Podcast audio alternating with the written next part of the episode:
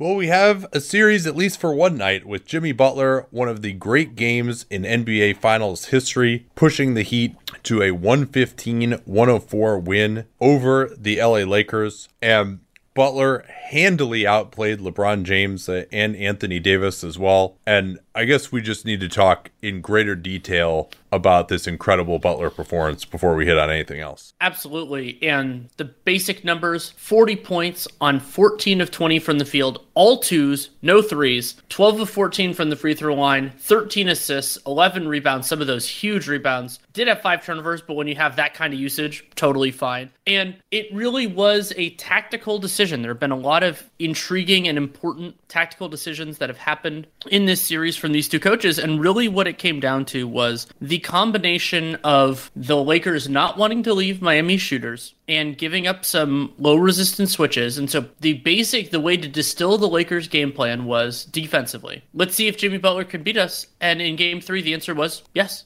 Yeah, and we talked about it in the first half of the NBA cast that as it turned out, there really are only two people on the Miami Heat who apparently can guard Jimmy Butler and ISO, and that's LeBron James and Anthony Davis. Now, let's keep in mind here that guarding Jimmy Butler in an ISO is under the conditions that the Miami Heat are providing. And for large swaths of this game, particularly down the end when the Heat pulled away and Butler was the big hero, the Miami Heat had Kelly Olynyk, Tyler Herro, and Duncan Robinson all on the floor together. So three guys that you just absolutely cannot leave, including Anthony Davis having to guard one of those players. And then Jae Crowder, who's also a, a solid shooter in his own right, or they would go to Iguodala on occasion. But there was so much shooting, and you could tell that the Lakers were very, very concerned about the Heat three point shooting. You never would have thought that the Lakers would be shooting way more threes than the Heat, but that has been the case through these last couple of games here. And so when it was Butler going against Danny Green in the first half, or getting Kyle Kuzma, or Markieff Morris, or Kentavious Caldwell Pope, all players who have been solid defenders at points, but Butler was just plying through them, and he was also helped by an awesome performance shooting it from floater range. Though these were largely short-term floaters, he also hit like some really difficult fadeaways from 13, 14 feet eh, as well. And overall, Butler was four of four at the rim. He actually passed out of a lot of plays at the rim and set up, I think, 16 of the Heat's three point attempts. Like basically half their three point attempts came off of passes from Jimmy Butler.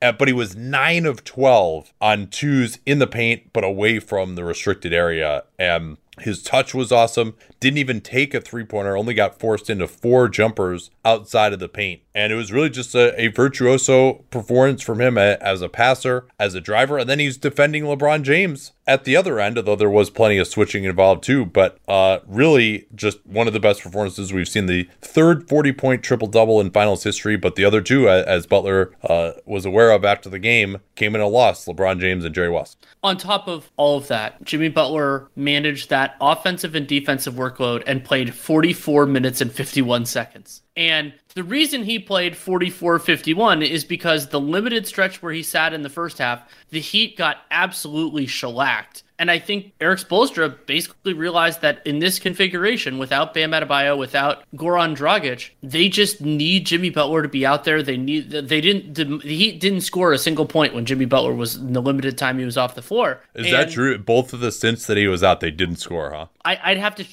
actually let me check it to make they, absolutely they were sure. uh, i mean i can tell you this way. You looked that up that they were negative nine in the three minutes that he sat. You know a very uh, joel Embiid light particularly because he played 45 minutes. Exactly what joel Embiid played in that uh, that seminal game seven uh, last year uh, in which butler participated as a member of the sixers interestingly enough. Yep they didn't score. Technically the only point that was scored by miami when jimmy butler was off the floor was a kelly olynyk free throw which when the foul occurred when jimmy butler was on the floor just he the, the the second free throw was after the sub. So that's that's the only thing. Yeah, they didn't score in the minute that he the the 55 seconds he sat in the fourth quarter. So the other thing that really stuck out was the Heat defense in this game. I really thought that this was a, I mean, the Heat offensive rating was really solid, you know, particularly what they did from two, and considering that they actually didn't shoot it incredibly well from three. Uh, but their strategy against the Lakers finally worked. Remember, the Lakers made 25 of their first 28 two pointers in game two and had one of the better finals offensive performances in history, but they had a 105 offensive rating and in this one, and it really was the Heat strategy that they just were not going to get beat inside again. And we saw it right away, particularly when Dwight Howard was on the floor. He had a, a real struggle, negative 15 in 15 minutes. Uh, so when they played with the two traditional bigs, that was a, a big problem. The Heat started Meyers Leonard and he got the Keith Bogans, but he actually was plus 13, it met, mostly matching up with Howard as they felt like I think they just needed to get some traditional center minutes and it was best to use Leonard there. But you know, Leonard pro- took up some space inside and the Heat just packed the crap out of the paint. And it took the Lakers some time to adjust to that in the beginning, particularly that first stretch when the Heat went up double digits in the first quarter. And what was it, Danny? Like at one point, the Lakers had more turnovers than field goal attempts. Like six minutes yeah, in? It was nine. It was nine to eight, partway through, uh, like a fair portion through the first quarter. They had nine turnovers and eight field goal attempts, and it wasn't like they were getting to the line a ton. It, it, it wasn't that. Though they did. LeBron had a couple of and ones, so he ended up, I think, with a bunch of them in overall in the game.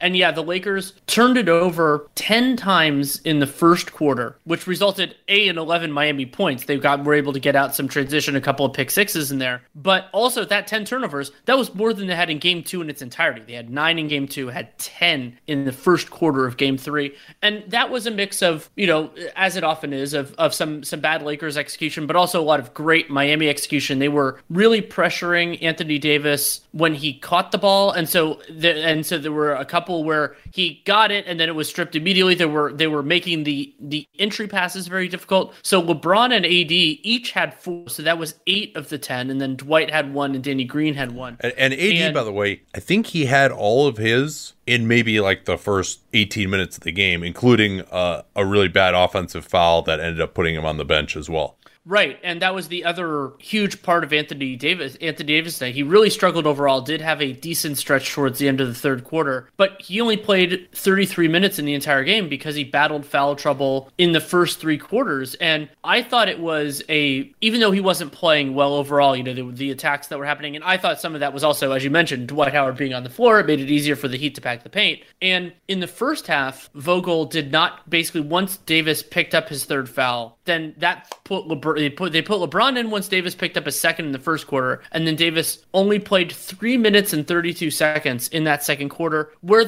you know Miami, it was it was it was basically even in that quarter. So Miami had a you know they had a they had a small lead at, at halftime, but I think that the Lakers could have pushed it then instead of it coming in the third quarter. And so I thought that Vogel he was too cautious there, and then because Davis isn't a particularly high foul player, he then changed course in the third quarter. Davis picked up his fourth foul, but then still played the full 12 minutes. And I, I thought that was a much better approach. Yeah, it was. And that was the, the only decent quarter uh, that AD had in the third when it, uh, Miami went up 14 and then AD kind of brought them back with, with a, a flurry. It had a tip dunk uh, in that period on, on the back of Andre Iguodala. But really, I, I thought they just did such a better job overall of preventing Davis from getting the ball he wanted to. Jae Crowder was fronting him in the post, particularly in the first quarter. They really just could not get AD post ups. And particularly with the other big on the floor, they did get a couple of Dwight Howard dunks off of this. But overall, Crowder was fronting him, and then they had another big behind who was able to potentially be there if they lobbed it up. And, you know, Rondo got a couple of like spin lobs to him and stuff. But overall, they did a really good job of preventing him from getting the ball. And usually the Lakers don't do this, but they went away from Anthony Davis, uh, and particularly in the fourth quarter, where uh, Gibson Pyper, half court ho- hoops on Twitter, noted this that AD was basically not even involved in any significant action whatsoever in the fourth quarter. And that was a, a major problem for the Lakers as yeah, well. I mean, the way Pyper logged it, Davis was only Davis did not have a single play run for him in that fourth quarter. He was only involved in five actions out of the 18 or so possessions, two post ups, and then three where he set a ball screen, none of which involved LeBron James. And even if things aren't working super well for Davis, I think he has to be a higher proportion. And it's not like LeBron. There were times where he was eating during that fourth quarter, but then there were other times where he was he was forcing it a little bit, was was generating some tough jumpers, and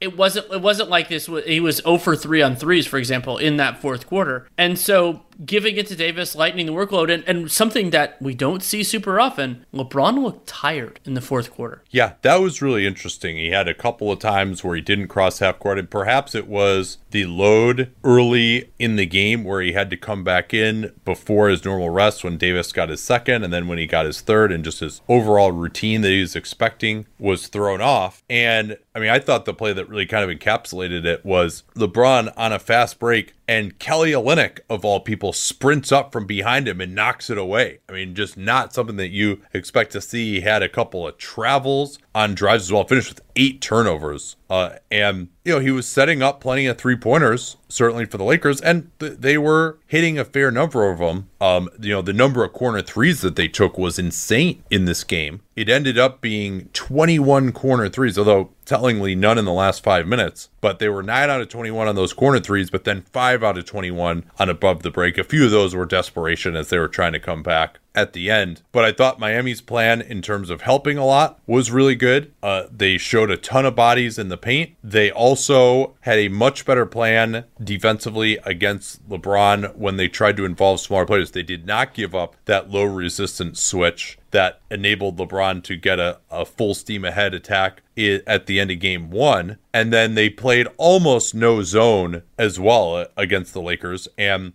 the offensive rebounding was totally manageable. They only gave up 11, which uh, with a pretty unathletic team is not too bad at all. It was only 24% offensive rebounds for the Lakers. So that was totally manageable as well, as opposed to like the 40% that they gave up uh, in game two. And Davis, maybe just because he was in foul trouble, he didn't feel like he could fight for position on the offensive glass, but they also just in the zone, it was much easier to lose track of Davis, and they just didn't do that this time. Jimmy Butler, Tyler Herro, in particular, I thought did a great job of flying in for defensive rebounds. Crowder, who's never been a great rebounder, got a few. Uh, as well. Uh, Olynyk was much better as a box out guy in this game. And they also just weren't giving up crazy penetration, which then allowed the Lakers uh, to get on the offensive glass because it's much easier to offensive rebound shots at the rim. And the Lakers, I mean, I think through like three quarters, they had 12 shots at the rim or something, and they finished up with very few of those. So I, I thought that pretty much every aspect of the defensive strategy and execution by the Heat was better. The Lakers spent the entirety of the fourth quarter, it seemed like, trying to get LeBron a matchup on Duncan Robinson, and the Heat wouldn't give it to him. They said, hey, you want to throw it to Danny Green or KCP or Caruso uh, as the roll man, go ahead, be our guest uh, you know, we're going to either double team LeBron or Duncan Robinson will stay there for a while, but Jimmy Butler isn't going anywhere. We're not giving up the switch. And Duncan Robinson eventually, once it was under control, would just run back to his man. And the Heat did a great job of, of defending. So I really was very impressed by what they did. Um, we got more to get to here. Let's take a quick break first, though. So, what else uh, stuck out to you about this 115 104 Heat win? The sheer volume of Lakers corner threes. I mean, yeah, yeah, I, I, talked about that a little bit. Little I mean, bit, they were like helping off the strong side corner. Um, and, and Miami was conceding yeah. them, and the Lakers did. I mean, so they were five of twenty-one above the break, and then nine of nine of twenty-one. So twenty-one and twenty-one. Those two, those two proportions, and twenty-two shots in the restricted area. But I mean, overall, I thought that the, the process was totally sound for Miami, especially, and this is the thing you have to underline in bold when you consider their personnel that was available. And like, yeah, it, ch- it changes. You can see different things when Bam is available. Hopefully that happens soon. We don't know if it will. I, thought that Duncan Robinson, but maybe before that fourth quarter, his defensive limitations were more present. Like there were a couple plays where he was just a step slow, and like even like couldn't keep KCP in front of him and some of that. Now there's still so much gravity as a shooter. Like that, we, we had a discussion. I think it was about six minutes left in the game about whether whether or not to pull Duncan Robinson. Like for Iguodala, they I think they had like a six point lead at the time, and I said that I would just because of his, of his defense. And I think that Spo made the right decision to keep him in because that is what was being such a big part of opening up Jimmy Butler was that there was nowhere that the Lakers felt comfortable, totally comfortable aggressively helping. I think they should have been more aggressive helping anyway, but you do understand why they were reluctant. Well, and particularly because late in the clock, there are a couple of times when the Lakers were trying to show some more bodies against Butler, like Caruso had one time uh, off a Herro, for example. And so Butler saw that and very James Harden like just gunned a pass immediately to Herro, and Caruso just got caught flat-footed and couldn't quite get back there, and they got a an open three right at the end of the clock that that Herro hit. Uh, so that that was a huge shot for the Heat as well, and, and even Duncan Robinson, I think he got one more in the fourth, and so just between Olynyk, Robinson, and Herro, they felt like there weren't guys that they could leave, and uh, I mean, I, I guess the question is like, this is a pretty good Miami offense. I mean, with Butler playing this well, he's not going to shoot this incredible percentage from floater range again. Um, do you feel as though they shouldn't have just switched LeBron James off of Jimmy Butler when someone else went over to set the screen in those last five minutes? I think that you can challenge Jimmy Butler is not LeBron James in terms of if you go under on him, he's going to get ahead of steam and he's going to be unstoppable. So yeah, I think I think they could take a page out of the Heat playbook and say, I mean, a little bit of just like we'll can, we'll give you something else. Though I think it would be dropping below. I think that's the way to do it. And Jimmy's, you know, up the pull up jump shot is not really a strong part of his arsenal at this point. And focusing on what a guy does well and what a guy does poorly, I think generally yields pretty good results. Yeah, so I think certainly they could try that. You know, the, that's probably I think part of the problem was it was the exact same look for Jimmy Butler on every possession as it was in game two uh, when he also was able to get to the rim quite a bit and bully some guys. Uh, you know, I, I, think you would have hoped that Danny Green uh, could guard Jimmy Butler and that LeBron wouldn't have to do it for the whole game, and that may have contributed to some of the fatigue that LeBron felt, but Green had a, his second straight miserable three point shooting game. He was 0 for 4, 0 for 6 in total.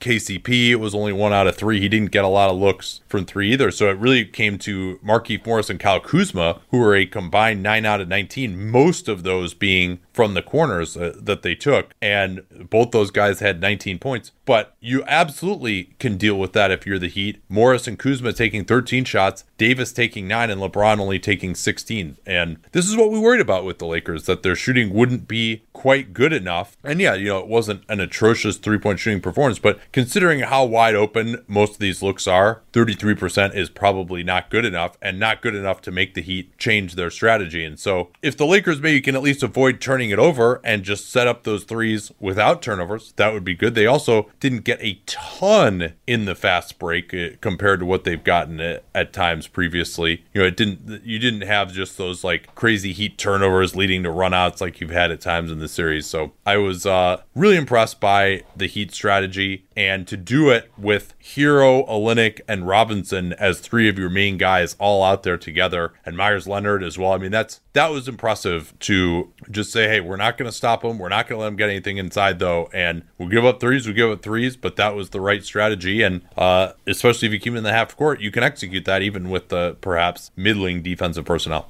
couple other elements of this game that I wanted to discuss. Uh, Kendrick Nunn had a bad slip, and we're not exactly sure what caused it, but uh, I was concerned that he might be out for the rest of the game. He ended up coming back, and Nunn wasn't fantastic, but the the Heat needed other players who could penetrate, who could who could you know break the seal, and I thought that Nunn did that. He had a couple of rough possessions on offense and defense, but it was good to see him back on the floor. Rondo had a couple of a couple of crazy finishes, but those were his only makes in the game. He had that one that looked looked for a second like it hit like like it, it hit kind of the fringe of the top of the backboard, and then another one that had a lot of English on it. But those two finishes on the rim were his only makes. He missed three three pointers and, and had a couple other tough ones, though Rondo did have five assists yeah, four points, two of eight from Rondo in 28 minutes. And you know, he was so good against the zone in that game, too. But, you know, he didn't, he threw a couple of nice, really lob, lob passes, one to AD, one to Howard on, on those quick spin moves. But yeah, he did not do nearly as much in this game. We also, I, I thought another place where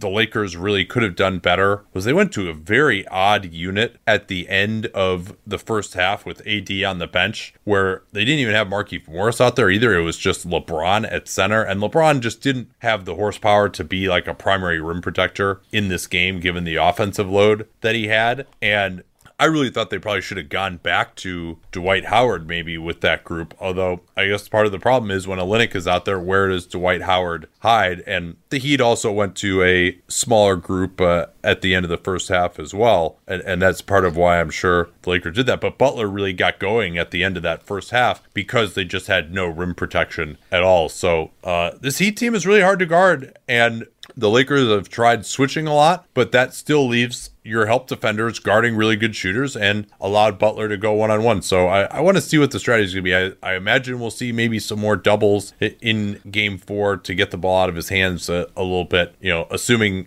the, the fact that he's got 45 minutes, two games in a row is pretty tough. So, well, and remember, uh, these are we'll every other day, and the next game is yeah. every other day too. Uh, another important frustration for both of us in this game, you know, doing the live show was the Lakers' truly terrible transition defense. Now, Miami is only credited with nine fast break points, but that's because they missed a ton of open threes. As the NBA defines it, the, the Heat were four of 12 on fast break shots, and a lot of those were wide open threes that just, just went wanting by a little bit. And the Lakers didn't know who they were guarding. Maybe somebody didn't get back, and they, and they dodged a lot of bullets there. They ended up getting hit by a bunch of other, you know, like in like the Jimmy Butler floater range, but they need to clean that up, especially if Bam comes back at some point.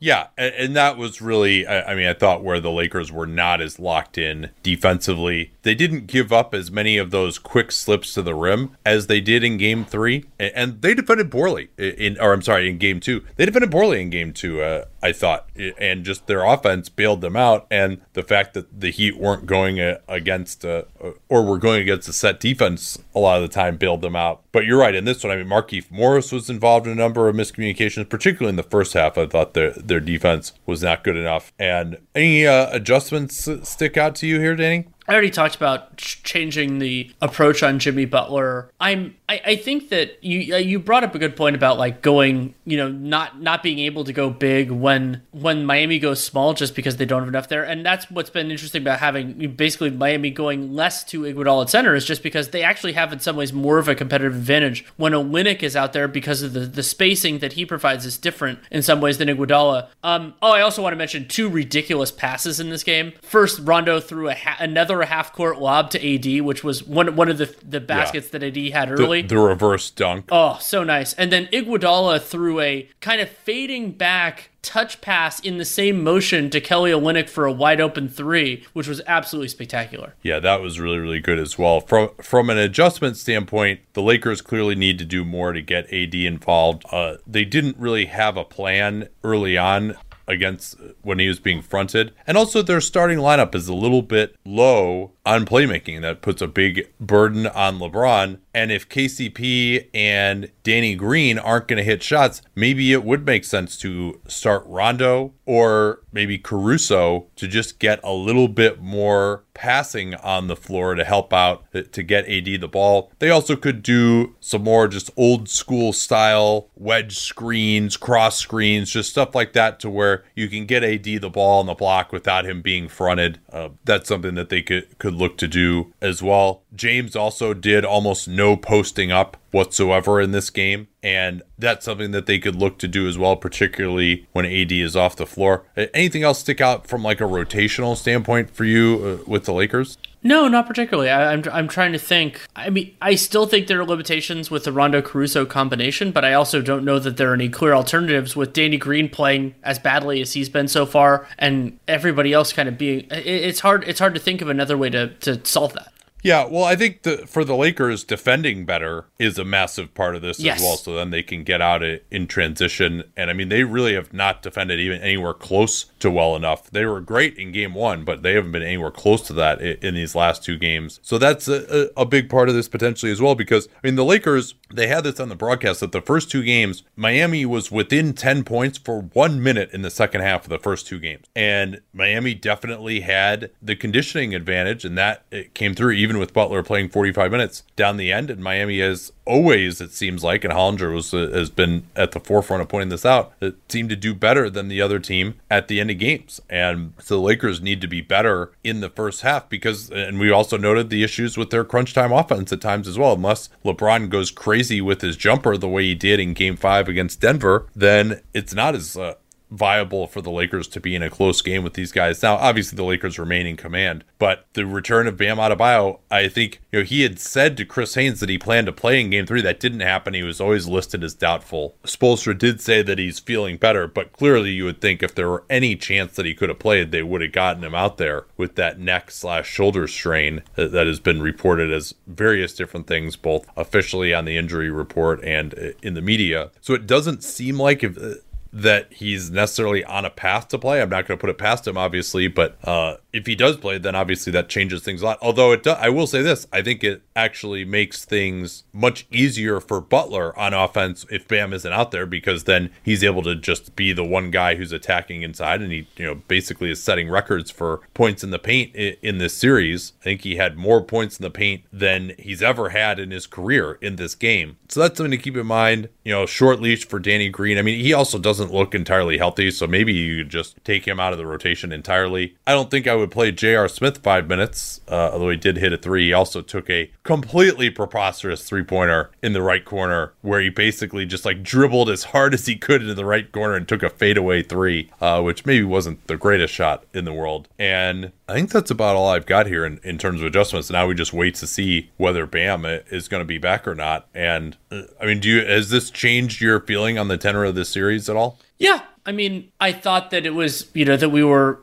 I, I talked about being dispirited after game two because I thought Miami played a really good game and still lost. And so it was basically like, oh, well, we know where the series is going. And now I think it's more of a glimmer. I mean, it, because we still don't know if Bam and and or Dragic are coming back and in what state they will be. Because remember, it's not just being back; it's what what how are they playing. But a this is a path defensively. I thought that he played really well. I thought that the strategy was good, the process, the results, all of that. And then offensively, I mean, they got it. And then the more basic, they had to win a game. They won a game. So yeah, I think I'm thinking about it differently. I'm not saying like Miami is a favorite to win the series, but their their chances of making this a long series, I think, went up significantly, and their chances of winning it went up a little bit because they were really low.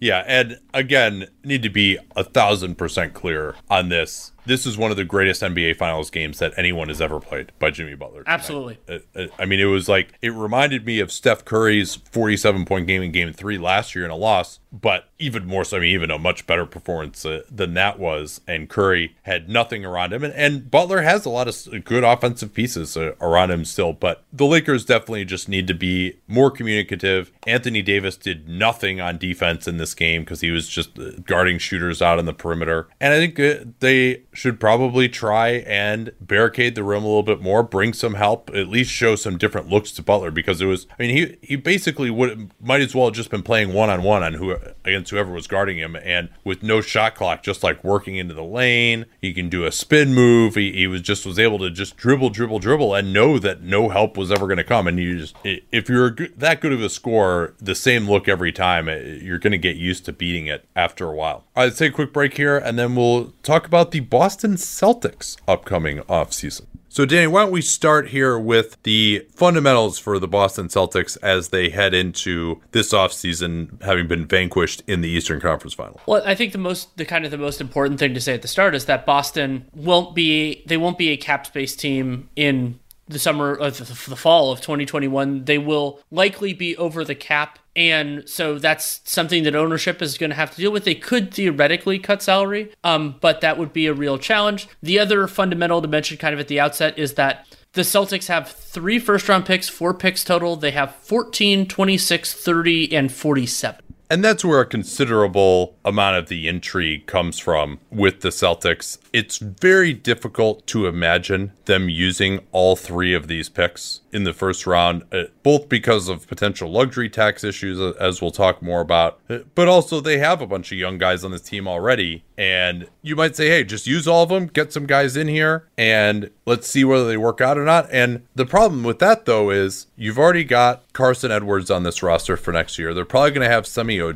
They got Grant Williams. They got Robert Williams. They got Romeo Langford. They got Vincent Poirier, who maybe the, they would move potentially. So you've got all these guys uh, you know, Javonte Green they might want to keep around as well. They've also got Tremont Waters uh, on a two way. They are probably going to want to bring back Brad Wanamaker as well. So they really, when you look at it, that gets them to 17 spots already. And it would be 18 if they wanted to keep Javonte Green. So some kind of a trade is going to have to happen in some respect. I mean, maybe that's moving Enes Kanter and Poirier, and maybe they would even use one of those picks uh, to facilitate that. And maybe you could also get back a player who fit better, do like a two for one trade plus the draft pick, something along those lines. But it really, uh, or the other approach that they could try and make is trading one of one or more of these picks for future picks and that also kind of kicks the can down the road and gives you more trade ammunition. But the problem there is that people don't really like this draft that much, and so this is probably one of the few times we're trading in this draft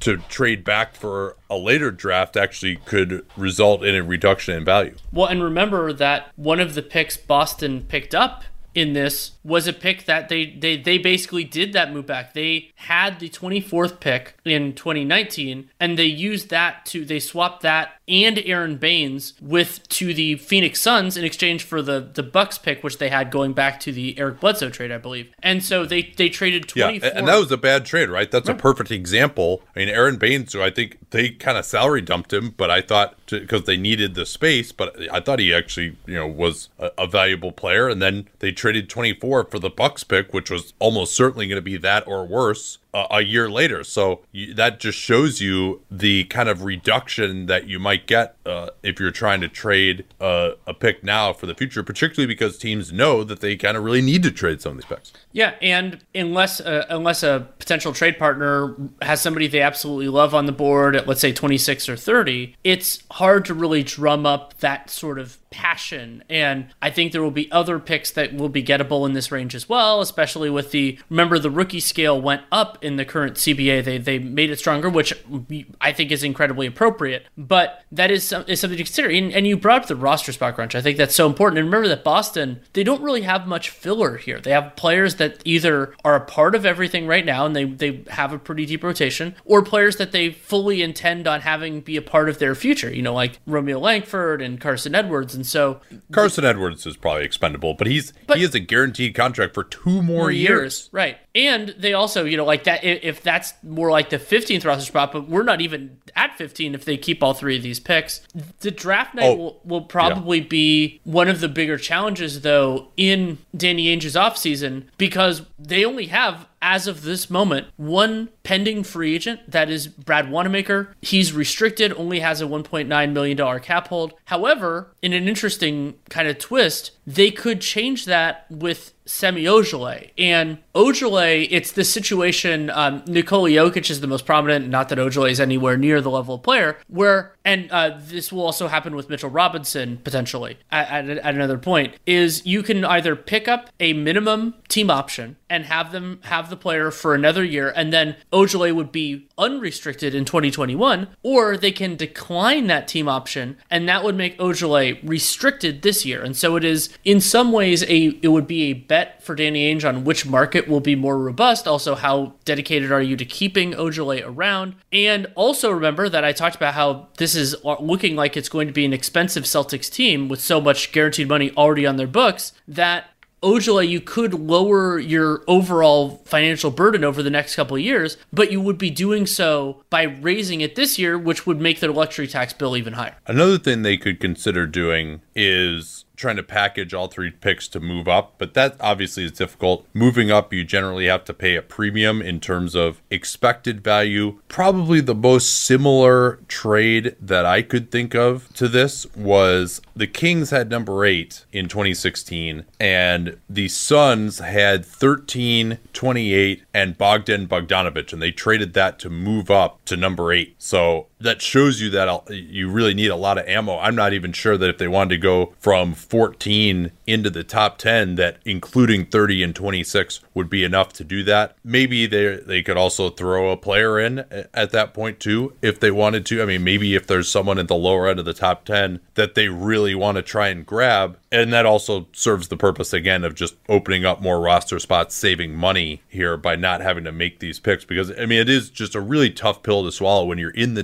tax to draft 26th and 30th in a bad draft and then have at least two guaranteed years of those guys when we know they're going to be in the tax basically forever going forward. Uh, and those guys are costing you $5 million a year in actual cash. That's pretty tough to do. Um, we we also should just uh, were you going to react to that first? I was No, I, it was it was a great point. I didn't really need to have much to add. Oh, thank you. Uh, so where they stand right now, I mean, here's the other thing too is, and we'll see. Maybe they'll get bailed out by the tax being higher, the cap being higher than we anticipate. But it just using last year's numbers, if they keep the draft picks and bring back Wanamaker on a pretty cheap deal, everyone sticks around. Basically, Gordon Hayward opts into the 34 million that he's owed. There's 17 million dollars over the tax with a tax payment of 37 million, and that is a big check to be sending to the league. Their team salary plus tax would be 187 million dollars, and that doesn't seem like it's something that's necessarily realistic for this team to do. And so uh, there could be incentives to move Kanter, there could be incentive to move Poirier, there could be incentive to move Carsen Edwards. They could not bring Ojeleye back. Uh, maybe they even would move on from Langford as well, who makes you know a little more significant money. It makes uh, 3.6 this year, but uh, they I would be extremely surprised. Maybe they would start the year like if they if the right deal isn't there for Vincent Poirier, for example. Maybe they would start the year with him on the roster and then just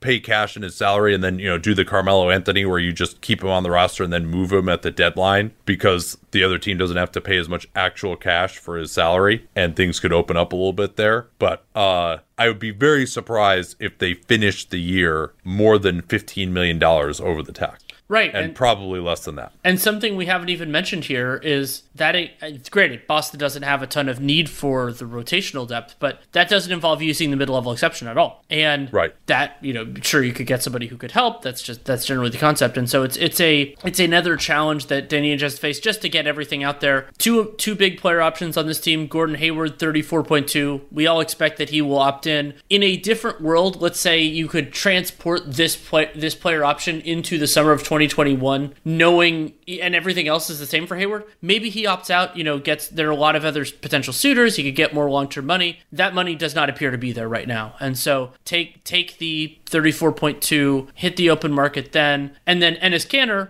kind of a similar story. Five million for him. I think the center market is going to be absolutely brutal. This came, well, you know, like this came up with we, we've talked a little bit about Robin Lopez when we did the big man preview a couple weeks ago. And so I think I think all of those players should do that, and it's not like Kanter is in a terrible situation. Though Boston could move him to another team, and I think they probably should if they can find if they can find a way to kind of get off of his money. Like they, it would be better to have him somewhere else, and maybe there's a team with like a, a modest trade exception that's just like yeah, it's better better use, and then it's kind of like a double MLE for some of those for some of those teams that you could just kind of do it. But there aren't that many low value like modest value trade exceptions around the league. Like I don't think the Warriors would be interested, and theirs is much bigger. back to Hayward, Hollinger and I talked about whether there could be room for him to opt out and extend with the Celtics. Uh, we talked about that pretty extensively on, on last Sunday's show. And then there's also just the aspect that Hayward might want to play it out and go somewhere else and just see whether he can reestablish his career as a big star, which he's not really going to have the opportunity to do uh, if he is uh, in Boston. So that, that's something to consider. Oh, here's an well. here, here's an interesting fact, uh, an interesting theoretical counter destination. I was looking at small trade exception destinations. One of them is the Portland Trailblazers, and if they're Huh. going to stay over, if they're going to keep Trevor Ariza, which is a distinct possibility, that might be a reasonable solution for them.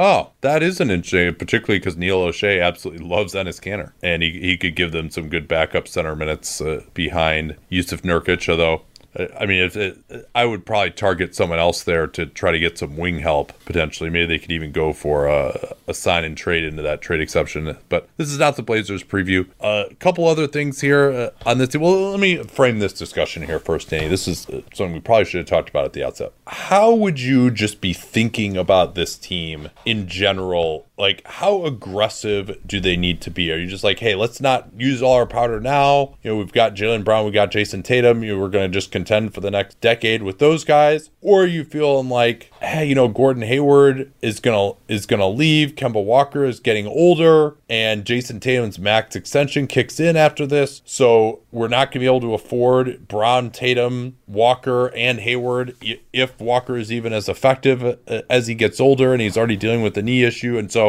we really need to just go for it as much as we can this season. Where are you between those two poles with this group? I'm worried about Kemba Walker's lower body. You know, like that. I think that's the biggest question here. It's not necessarily, you know, uh, some of the. I, I think Tatum and Brown will be better later than they are now. But Tatum and Brown are, I mean, Brown already is, and Tatum is about to be properly paid, and so Boston isn't going to have a ton of flexibility moving forward. So if if they feel confident that the Kemba Walker we saw in the playoffs was a little bit an aberration, that they think he can be more right in the 2021 playoffs, I would be a little bit aggressive there. I think that they it it would be hard. You know, Boston's going to lose some depth over the next couple years. Marcus Smart is probably going to be properly paid. He will be an unrestricted free agent in 2022. Theoretically, they could agree to an extension with him next year. They can't not they're not going to do it right now. And so maybe there there is something that opens up, but I think that you I think what you do to me as Danny Ainge and that approach is you, you're ambitious and if nothing meets that ambition, then you then you don't really do anything crazy. But I, I think you're making those calls, and this is something I brought up. I did their offseason preview a little bit ago for the Athletic. Is that the hardest part for for Ainge? Like you think about superstar targets and all this other stuff, is that it's extremely rare to be able to get a really good player that has a lot of team control. Like that's what makes the James Harden trade that Daryl Morey pulled off so special. Now Harden hadn't established himself as that level player yet, though many people thought it was coming. And you know, like Anthony Davis was on the trade market. He had basically a year plus left theoretically maybe Giannis is there. Giannis would have a year left. And Paul George, you know, that had come up. And so like I don't think you make that kind of a move right now unless you get some sort of indication that that player is going to be willing to resign. The other thing of course they have to be asking themselves is just what do they need to get better? I mean, clearly the lack of force was a problem and you know they generally don't ha- do a lot of helping uh, on this team and they expect guys to guard their man. They have great defenders uh, who can do that and they have a good team concept. But Bam Adebayo being able to go right through them and beast them in the East Finals is something that's pretty indelible. And then also, let's not forget that Giannis Antetokounmpo is still in this conference uh, as well, and they match up extremely poorly with him. And Giannis, it, it, Toronto is a rumored destination, so there's a, a thought that they're going to have to deal with him for years to come, whatever team he's on. And so they really need to get a center who's got a little bit more heft than Daniel Theis, as good as Daniel Theis was. And so they have the ammunition. I would think they've got the three draft picks. They've got other young players. They could use Theis and Kanter and maybe Poirier as some matching salary. And perpetual trade candidate Miles Turner, who's been rumored to potentially be on his way out in Indiana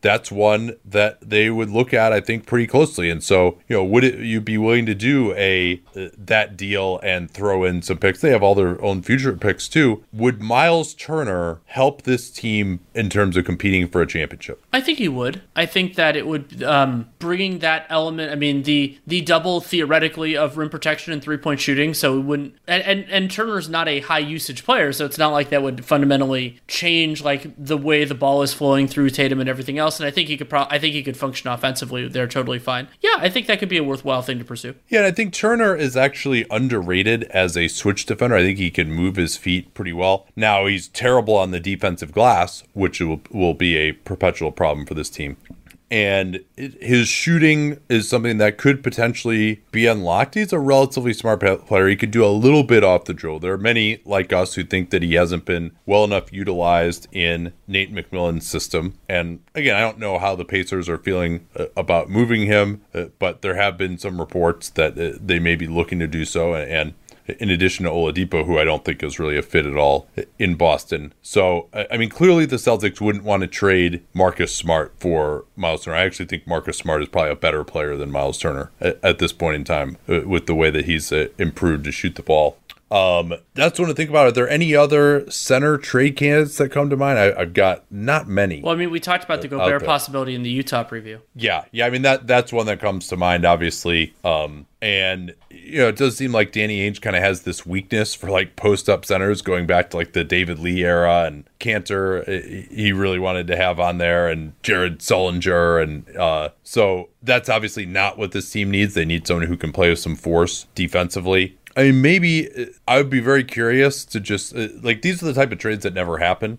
I guess the other thing, uh, actually, I'm not even going to propose that one, so never mind. uh, but you know, maybe like trying to sign Dwight Howard in free agency to a low level deal would be something that they could look at. Um, maybe someone like Jarrett Allen is someone that they could look at as well, although he's going to need an extension, uh, which is kind of a, a little bit of a problem there. I, I, Andre Drummond finding the matching salary for him is probably too difficult. That's kind of more of a trade deadline move anyway. Yeah, a Drummond trade. A guess. Drummond trade. I had thought about Steven Adams. That would both of those would probably have to involve Gordon Hayward. Well, and it's also tough because these draft picks if you don't roll them over for some future draft pick, they're going to suffer from driving the new car off the lot. Like, there's no way the 26th and 30th picks are going to play at all. So they're not going to be worth anything probably later. They'll just be almost viewed as dead salary, you would imagine. Um, so yeah, I mean, I really think Turner is probably the guy that you would be looking at. Uh, you know, Steven Adams makes too much money and he's not good enough. I don't think. You know, and, there's really LaMarcus Aldridge, same thing. I don't think he really does much for this team. So I, I don't. There's not really much else out there uh, other than Miles Turner to me to upgrade at center. And so maybe they just go into next year with uh, pretty much similar cast of characters and make some moves around the margin. I think that's what a lot of teams are going to end up doing. Yeah, and hope that Robert Williams develops and is healthier and all that. And, and I think th- I think there is some real potential in, in Williams as well. And, and I think Grant Williams, I, I can't be a full time center, but I think that he is a nice option. And we saw him do do some really good things in the Raptor series in particular. I thought that there were times that he was really valuable. And then they went to some switching stuff in Miami in the Miami series too.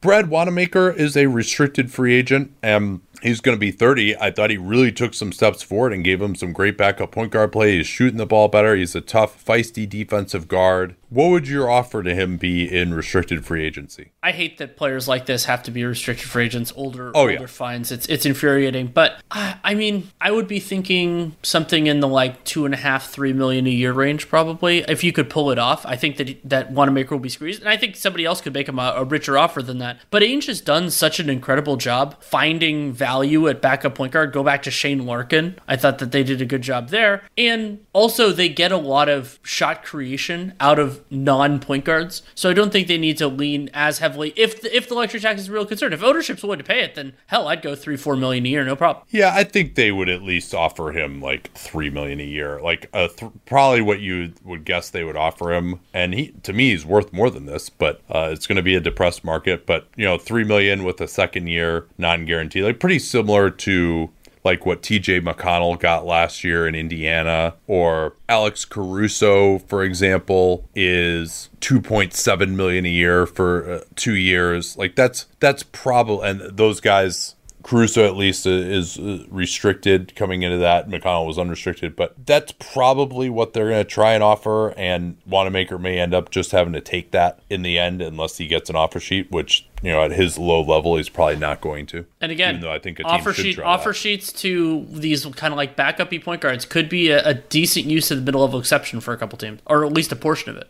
Anything else you wanted to talk about for these? Guys? There's guys? one other thing we have to talk about, and that's Jayson Tatum's extension. Uh, yes. Tatum, especially when you consider that Boston doesn't have cap space in 2021, the opportunity cost is extremely low. So, if theoretically, if the benefit of getting Tatum to sign now is that you get him for a fifth year without that player option. That would be fantastic for Boston. Tatum is an is an unquestionable max player with how he's how he cl- especially how he closed this season. And then so the big terms become what are the escalators if he gets onto certain All NBA teams, and I'm sure those will be intensely negotiated. But I'm also very confident that a deal will get done. Yeah, I agree with you there. And this is something that I think we talked about uh, on a past show. But just to reiterate, since Anthony Davis, nobody who's gotten a rookie scale max extension has gotten a player option. And Tatum probably is the best player to get a max rookie extension. I think probably since Anthony Davis, actually, considering that Giannis didn't actually get the max, uh, which the Bucks, of course, uh, are ruining right now that they didn't give him the five years and the extension. So I think that it's probably unlikely that he's going to get that player option, and then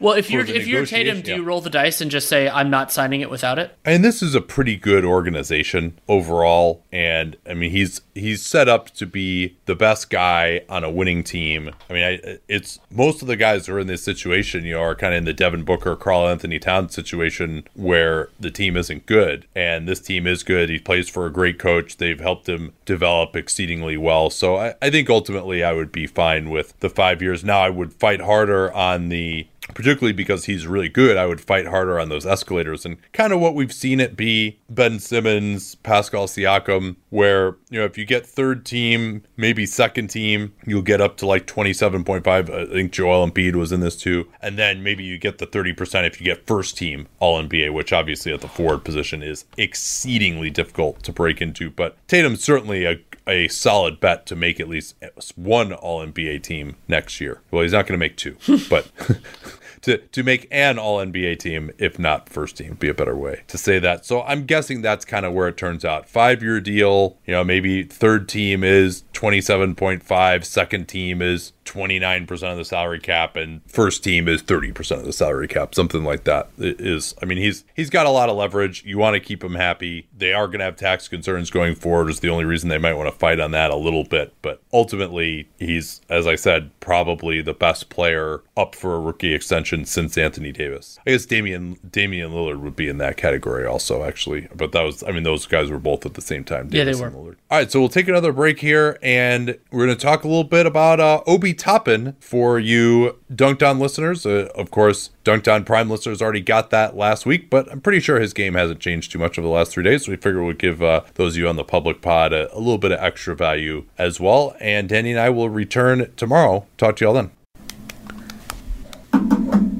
Well, first time in a while that we haven't really had a game to talk about. So, time to get into our usual stuff here. We already did a few previews or I'm sorry, a few scouting reports LaMelo Ball, James Wiseman, Isaac Okoro, Anthony Edwards among them. But we're going to get into Obi Toppin from Dayton today and then talk about a fascinating offseason for the Utah Jazz, potentially, or an extremely boring one. We'll uh, explain more on that a little later. But let's start with Obi Toppin and uh, what can you give us, Danny, just a general catch up on him? Sure. Uh, Toppin, the best guess on his measurements, uh, six foot nine, two twenty. Wingspan's probably around six eleven. Um, he's already 20- so. So I I saw seven two reported a couple of places. Okay. Okay. Um, I, I, asked some people, and that was what I got. Um, okay. So- yeah. I mean, I, I couldn't get one either. I mean, I saw six eleven some places. There are a number of websites that had seven two. Couldn't get a number on standing reach, in part because you know he hasn't been through anywhere where he would have been officially measured before right. this time. And, and I think that's a, a, notable part of the Obi, Obi Toppin story. So he's from Bushwick, Brooklyn, and got zero D1 scholarship offers. Then he did a post grad year in Baltimore where he grew four inches, and then he got offers. Went to Dayton, redshirted, and so and then was arguably the National Player of the Year. So that is an exceedingly unusual path to this point. Toppin averaged 20 points, seven and a half rebounds, 2.2 assists in 32 minutes per game as a Dayton Flyer. And so, I mean, those stats, when you, especially if you look at like a 30, basically a 32 PER, 68% true shooting on 28 usage, like some of the some of the numbers absolutely pop off the page with him. Yeah, and worth noting as well that he is 22.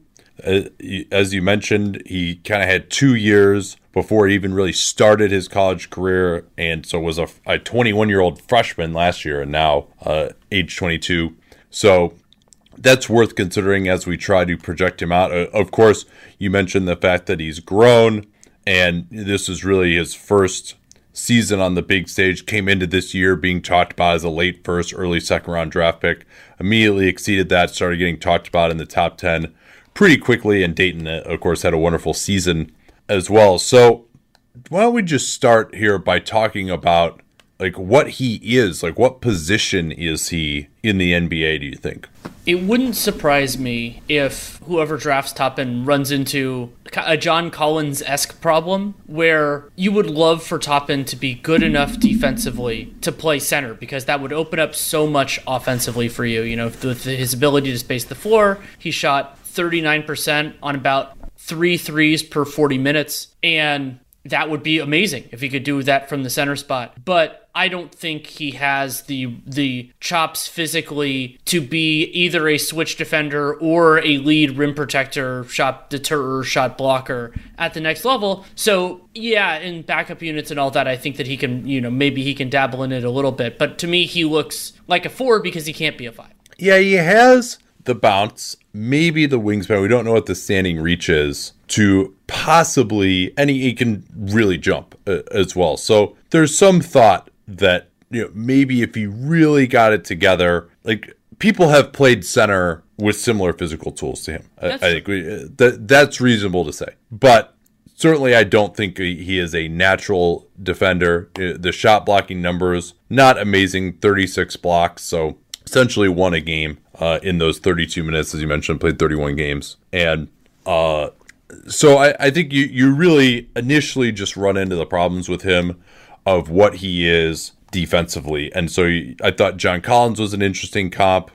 Another one for me was although I, I don't think he's going to be as good as this guy uh, offensively. But Marvin Bagley, another one of these kind of 4.5s in today's game, a little too thin, not necessarily physical enough, don't necessarily have defensive instincts. Well, actually, that's where kinda, I wanted. That's where I wanted to get yeah. to. Is, is for me, it didn't seem like Toppin could predict what was coming. And remember, he's playing in the A10. There is a pretty big jump in athleticism. Now, Toppin will have time to adjust to NBA caliber players, but he doesn't have great timing, doesn't have great instincts, and that's a lot to ask. And then the other thing, which is relevant on both ends of the floor, is so one of the games I watched was when they played Kansas. And now Udoka Azubuike is an absolute monster, like physically. Like that's that's not Azubuike's yeah. Azubuike's weakness. But Azubuike absolutely manhandled Toppin. And remember that the big men that are still good enough to play center in the NBA, if the idea is that Toppin is a starter, those guys are bears. You know, Nurkic and Jokic and Joel Embiid and even Rudy Gobert. And I think all of those those players in their back to the basket game, unless Toppin gets stronger and shows more resistance, I thought he had too many give ups in that Kansas game as well. I thought you mentioned his defensive instincts. One of the plays that I thought was the most interesting was he had this spectacular shot block on a driving guard at the end of the first half. And I was like, oh, that's interesting. We haven't seen too many of those.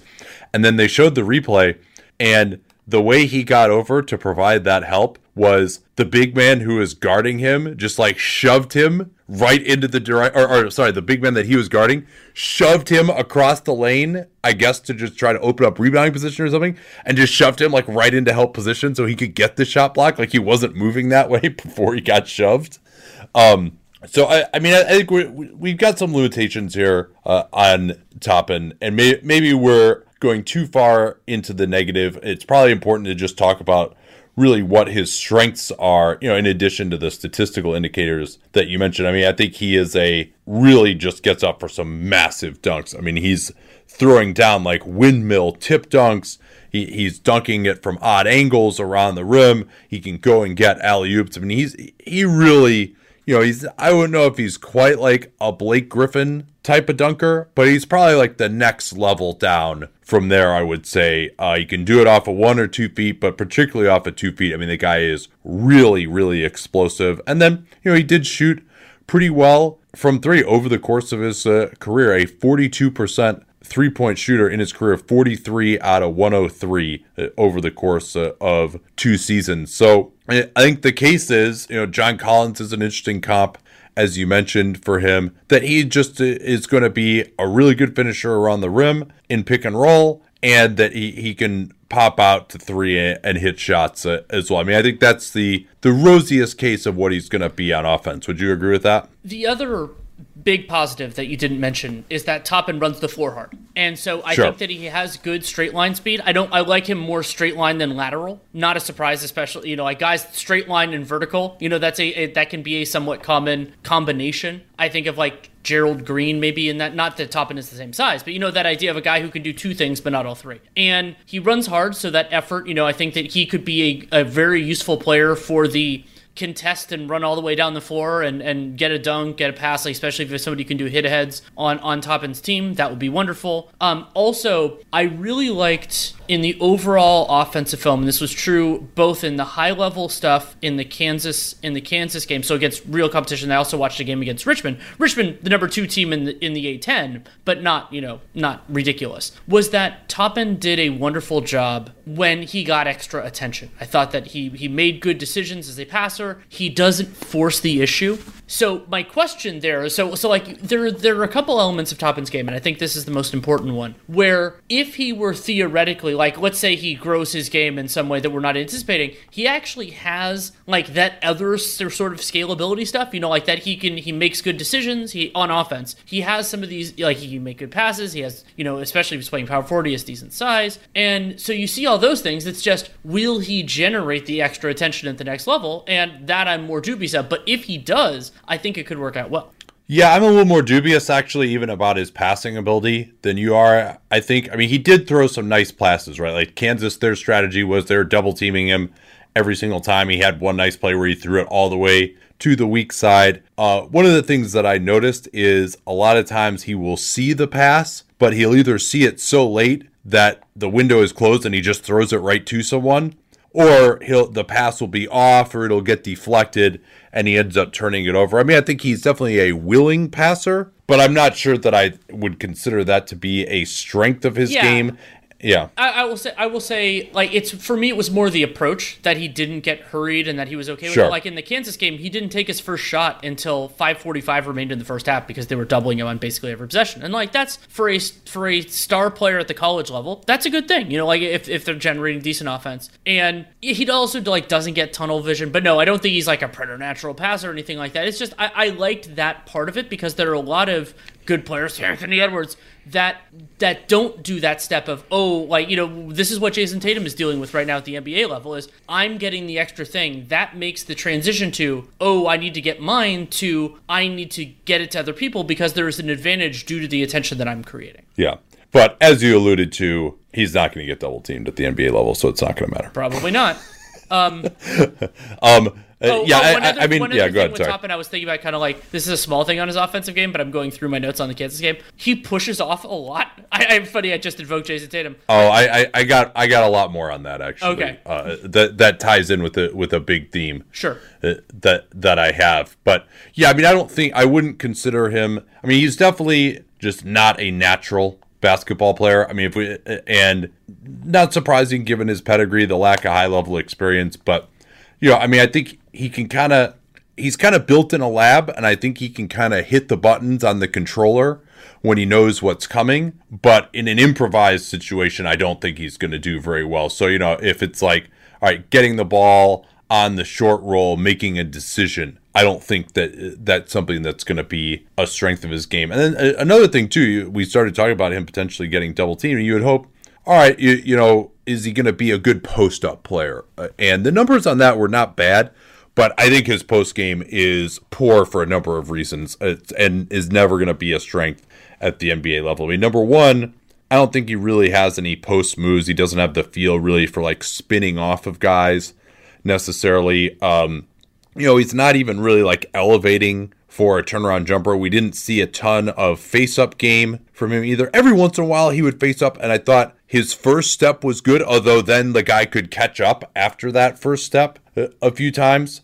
And, you know, as after the initial rip through, he doesn't really shoot like a turnaround or a fadeaway or anything. He'd kind of spin into a hook shot that always seemed to be contested. And, and he had like okay ish touch on those, but he wasn't getting great extension. He wasn't really shooting it uh, with one hand, getting his body in between the defender. He had to kind of lean into the guy and shoot it awkwardly. And uh, the biggest thing as well was he just can't get any kind of position against Right. smaller players. Like they get underneath him. Uh, and this is in the A10, as you mentioned, right? I mean, these are, you know, just schlubs. You're looking at this guy and you're like, man, he can't like put this guy in the goal. And, you know, he's, he is a very high waist. And uh, I guess I can get into this now just in terms of his physical profile. He is one of the stiffest players that I've ever evaluated, just in terms of like his flexibility, core strength, ability to get into a stance. Uh, it, and it was interesting. Like my wife is a yoga instructor and does a lot of working with clients who have uh, all sorts of movement problems, and she's studied a lot of anatomy and it has to come up with ways to help people who really have like kind of these movement deficiencies and she was like yeah like i i totally understand why you had me look at this guy like i could probably really help him actually uh but like it, it was uh his just total lack of hip flexibility he's got like a really kind of tight chest his his arms go forward uh, it's kind of like a Dzanan Musa-esque hunched shoulders. And if you watch him defensively, he can't get low defensively and slide his feet. He definitely can't get low on offense to carve out position. And then also his core strength. Uh, part of what made me think that his core strength was low in addition because that's a, a big part of being able to carve out space is when he moves he's really totally out of control and off balance whenever he tries to change direction. You'll see him swinging his arms wildly. He's not really in control. He'll kind of stumble a lot as he's trying to change direction. He can get off balance. He seems very top heavy. You'll see uh, his torso kind of keel over, uh, like almost over rotate uh, over the lower half of his body when he tries to stop and change directions. So yeah, you mentioned you really like him running in a straight line, but any kind of lateral stuff it seemed like, and he does have a pretty good wingspan, a pretty good athleticism. So you know he wasn't getting killed in like isolations or anything. In fact, those numbers were quite good. But in terms of just actually sitting down in a stance, I mean, he just can't get his butt low well, in any way. Now, yeah, know, go ahead. You know this far better than I do. Do you? Is your instinct that that those things can can be like can they be improved? Can they be fixed? Like you know, you know, there are different levels. Like you, he can obviously get better. Yeah. Like you can get better core strength, but he needs a long way to get to like good. Yeah, I mean, at coming up as he has, you know, it's unclear how much work he's actually been able to have with uh, people who know a lot about this. I'm not sure, you know, what the strength program is is like at Dayton, for example. And, you know, he's also come a, a long way already. He, he, was a late bloomer in terms of his growth. And there have been players who are able to improve their flexibility a lot. Giannis is one of those, actually, who's really, uh, when he got in the league, and you see that a lot with kind of skinny guys who have just grown, just having very, very tight hips and not being able to get low. And Giannis is someone who's really improved with that. Although you know he even he still kind of has problems moving people, and that's and you mentioned how he shoves off a lot. And that's another indication that you kind of don't have the core strength, right? You're not moving guys, so you feel like you have to shove off. And even Giannis these days will still shove off a, a fair amount. Um, because you're getting knocked off balance and you're not beating guys, and so you feel it's just a natural instinct to shove off well, with and, that off arm. And on the idea of hip flexibility, one of the things that was most concerning was the film of him as uh, in pick and roll defensively because his yeah. short his short area speed was really bad. It, it, was the combination of a couple things. Like he had his instincts aren't great, he wasn't able to recover well, and he doesn't he doesn't start his movements particularly well. So I thought that was a real problem. And so I, one of the one of the things I had my PNR section was what scheme would make the most sense with it because I'm just like none of this works. Yeah, and, and it's it's the change of direction in right. particular that's not bad. So I think he could definitely get better uh, sure. with that. You know, I, I, wouldn't put it past him. Uh, and he does have a lot of jumping ability and a lot of straight line speed once he gets going. But some guys also are just they're athletes in terms of jumping and running in a straight line, and they're not athletes laterally necessarily. Um, and you know, there's been a lot of players like that. It's not just you're a good athlete or you're not a good athlete. There's some things people are good at and some things people are bad at. And yeah, it, that's really the the question. You you talked about his rim protection, but then yeah, his pick and roll defense as well, or being able to switch. And so if you're looking for a role for him defensively, it's not like oh you just put him at the four and he'll be fine there either. Right. Uh, so I want to I want to jump to a different thing, which I thought was it was both reflective of Toppin's dominance in college, but also not reflective of what he can do in the NBA. So it's a play in the Richmond game where Toppin got the ball at the top in transition. He pump faked a guy in the air, but he drove into three guys and got a layup, missed the layup, and then tip dunked it on tip dunked it on them. And it's like, okay, that was very nice. It was a it was an interesting highlight, but that's never ever ever gonna work in the professional level when everybody is a significantly better athlete than the best athlete on the floor. No, I agree with you. And again, just the, the inability to back down against uh, e- even guys at that level, um, I, I think it is an issue. And, and so he didn't play that many games against the highest level competition. I mean, the A10 is like, okay, I, I can't say that I follow the A10 that closely, but, you know, it's not like there are a ton of big man draft prospects coming out of that conference this year that he was going up against. Um, so, I, I mean, it's really I hate to be so down on him uh, because he is a, a really good story, but it's just other than dunking around the rim and potentially shooting. I mean, maybe that's the next thing we should talk about. Uh, but you know, I, I was going to finish that thought that I don't know what else he'd be good at besides those two things in the NBA. But where do you stand on his shooting?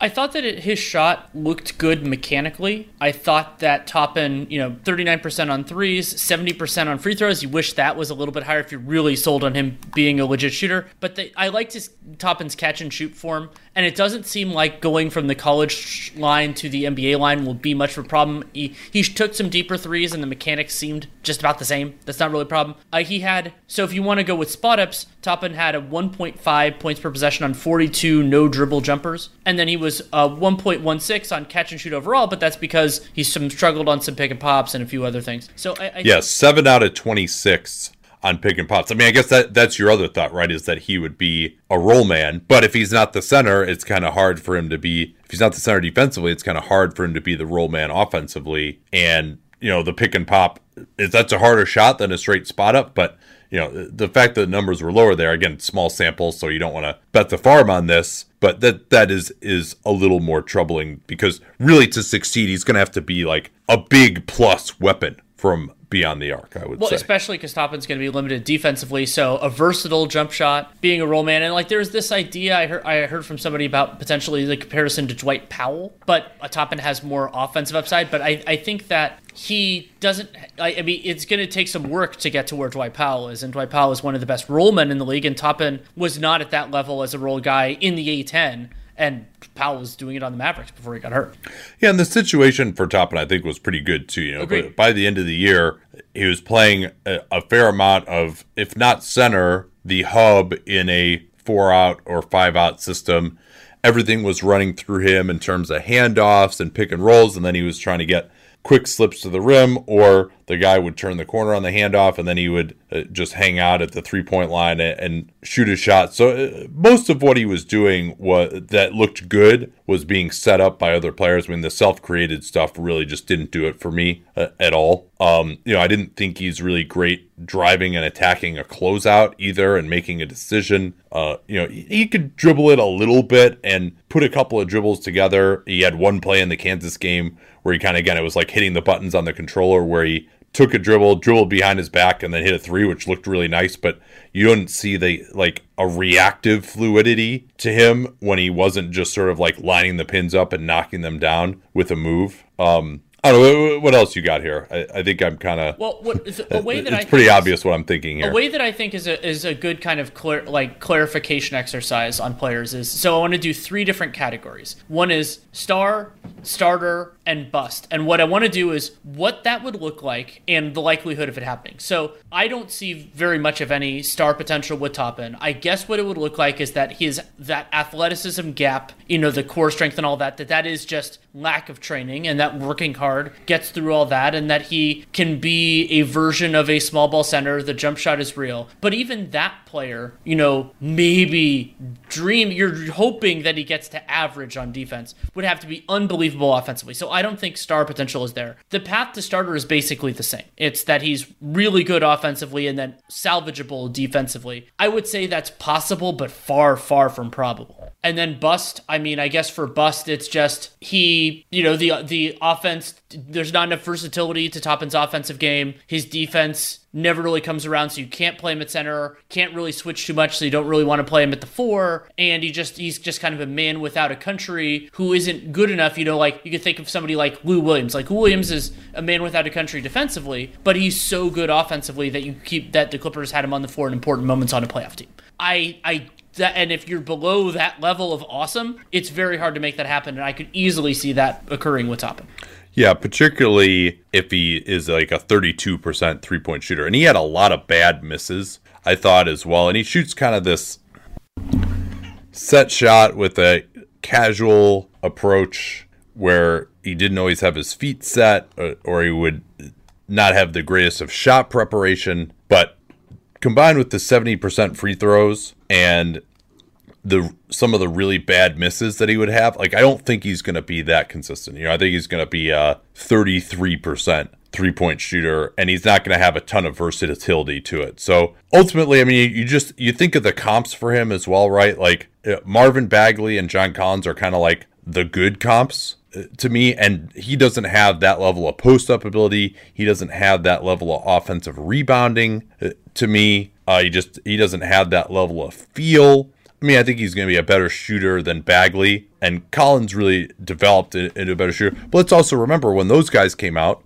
they're 19, 20 years old. He's 22 already. I'd feel a little differently if we're talking about a 19 year old here. And yeah, you got a late start, but still 22 is 22. And so that's a major concern. Not having a position defensively is a concern. And to me, he, I think actually another possible analog for him is early career Marquese Chriss.